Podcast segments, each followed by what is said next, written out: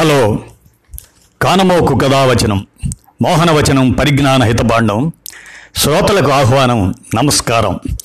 చదవదగునెవ్వరు రాసిన తదుపరి చదివిన వెంటనే మరువక పలువురికి వినిపింపబూనిన అది ఏ పరిజ్ఞాన హితబాండమవు పో మహిళ మోహనవచనమై విరాజిల్లు. పరిజ్ఞాన హితబాండం అంటేనే ప్రతివారీ సమాచార హక్కుగా శ్రోతలు భావించాలి. ఇప్పుడు ఆ స్ఫూర్తితోనే అండమాన్ నికోబార్. దీవులు ప్రపంచ స్వేచ్ఛా వాణిజ్య మండలాలుగా మారబోతున్నాయి అనే అంశాన్ని రాజీవ్ రాజన్ ఒక అభిప్రాయ వ్యాసాన్ని రాయగా దాన్ని మన శ్రోతలకు వినిపిస్తున్నాను. వినండి. అండమాన్ నికోబార్ ప్రపంచ స్వేచ్ఛా వాణిజ్య మండల దీవులు. చతురస్ర వ్యూహ కేంద్రం కూడా ప్రాధాన్యం సంతరించుకోనున్న నికోబార్ దీవులు నికోబార్ దీవులు. అసలే కోవిడ్ వ్యాప్తికి చైనాయే కారణమని ప్రపంచ దేశాలు బగ్గుమంటుండగా ఎవరేమనుకుంటే నాకేం అన్నట్లు హాంకాంగ్లో చైనా ఈ ఏడాది మే నెలలో అత్యంత కఠినమైన భద్రతా చట్టాన్ని విధించింది. దాదాపు ఏడాదిగా హాంకాంగ్లో చైనా పోకడలపై నడుస్తున్న నిరసనోద్యమం తాజా చట్టంతో హింసాయుతంగా మారింది. రెండో ప్రపంచ యుద్ధానంతరం చైనా బ్రిటన్ల మధ్య కుదిరిన ఒప్పందం ప్రకారం పంతొమ్మిది వందల తొంభై ఏడు జులై ఒకటిన బ్రిటన్ హాంకాంగ్కు ఈ హాంకాంగ్ను బీజింగ్కు అప్పగించింది. దీనికి ప్రతిగా చైనా రెండు వేల నలభై ఏడు వరకు హాంకాంగ్లో బ్రిటిష్ పెట్టుబడిదారి న్యాయ వ్యవస్థలను యథాతథంగా కొనసాగిస్తానని హామీ ఇచ్చింది.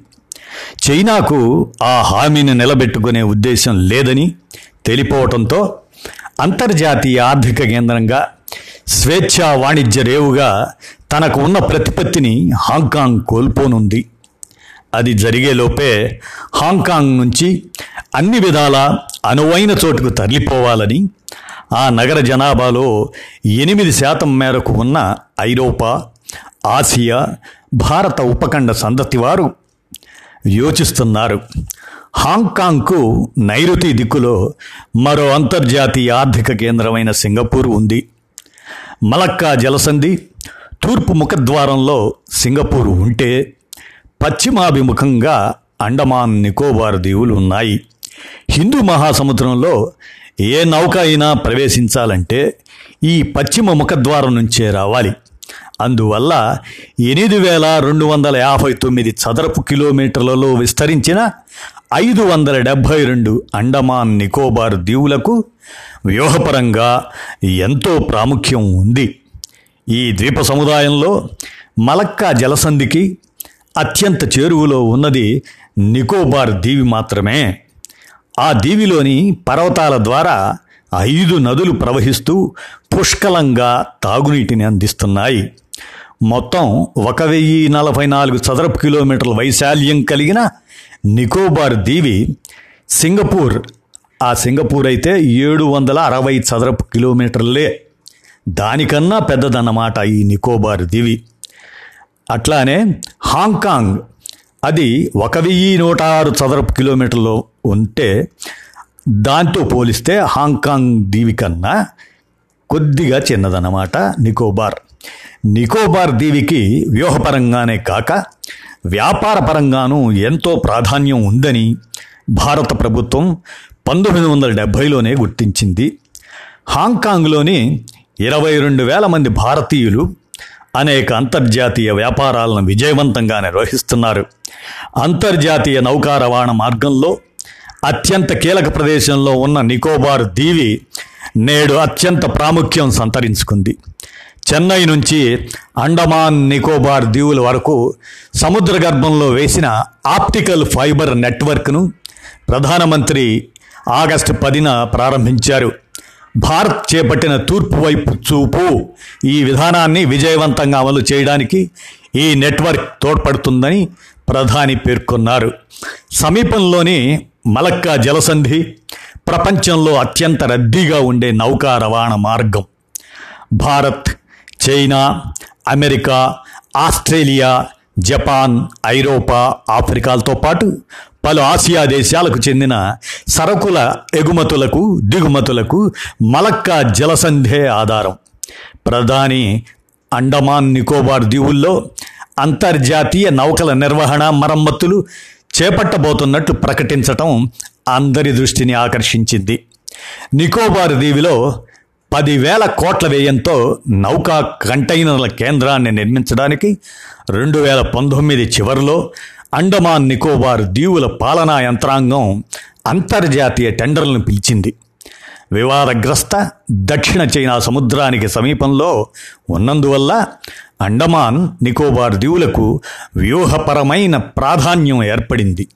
ఈ ద్వీప సముదాయంలో క్యాంప్బెల్ అఖాతంలోని రేవు వద్ద భారత్ బాజ్ అనే నౌకాదళ విమానాశ్రయాన్ని నిర్మించింది. క్వాడ్లోని సాటి సభ్యదేశాలైన అమెరికా ఆస్ట్రేలియా జపాన్తో కలిసి ఈ దీవుల్లో ఉమ్మడి సైనిక స్థావరాన్ని ఏర్పాటు చేయాలని భారత్ యోచిస్తున్నట్లు తెలిసింది. ఈ నాలుగు దేశాలతో క్వాడ్ పేరిట సైనిక కూటమి ఏర్పాటుకు ప్రయత్నాలు జరుగుతున్నాయి. దీనికోసం ఆగస్టు నుంచి వారం వారం క్వాడ్ దేశాల విదేశాంగ మంత్రులు వర్చువల్ సమావేశాలు జరుపుతున్నారు. రెండు వేల పదిహేడులో డోక్లాంలో ఘర్షణలు జరిగినప్పుడు భారత్ అమెరికా జపాన్లు అండమాన్స్ సమీపంలో సంయుక్త నౌకా విన్యాసాలు జరిపాయి. లద్దాఖ్ ఘర్షణలు పురస్కరించుకుని అమెరికా విమానవాహక యుద్ధ నౌక నిమిట్స్ దక్షిణ చైనా సముద్రం నుంచి అండమాన్స్కు తరలివచ్చి జులై ఇరవైన భారతీయ యుద్ధ నౌకలతో సంయుక్త విన్యాసాలు జరిపింది. జపాన్ ఇక్కడ మౌలిక వసతుల నిర్మాణానికి ఆసక్తి చూపుతుంది.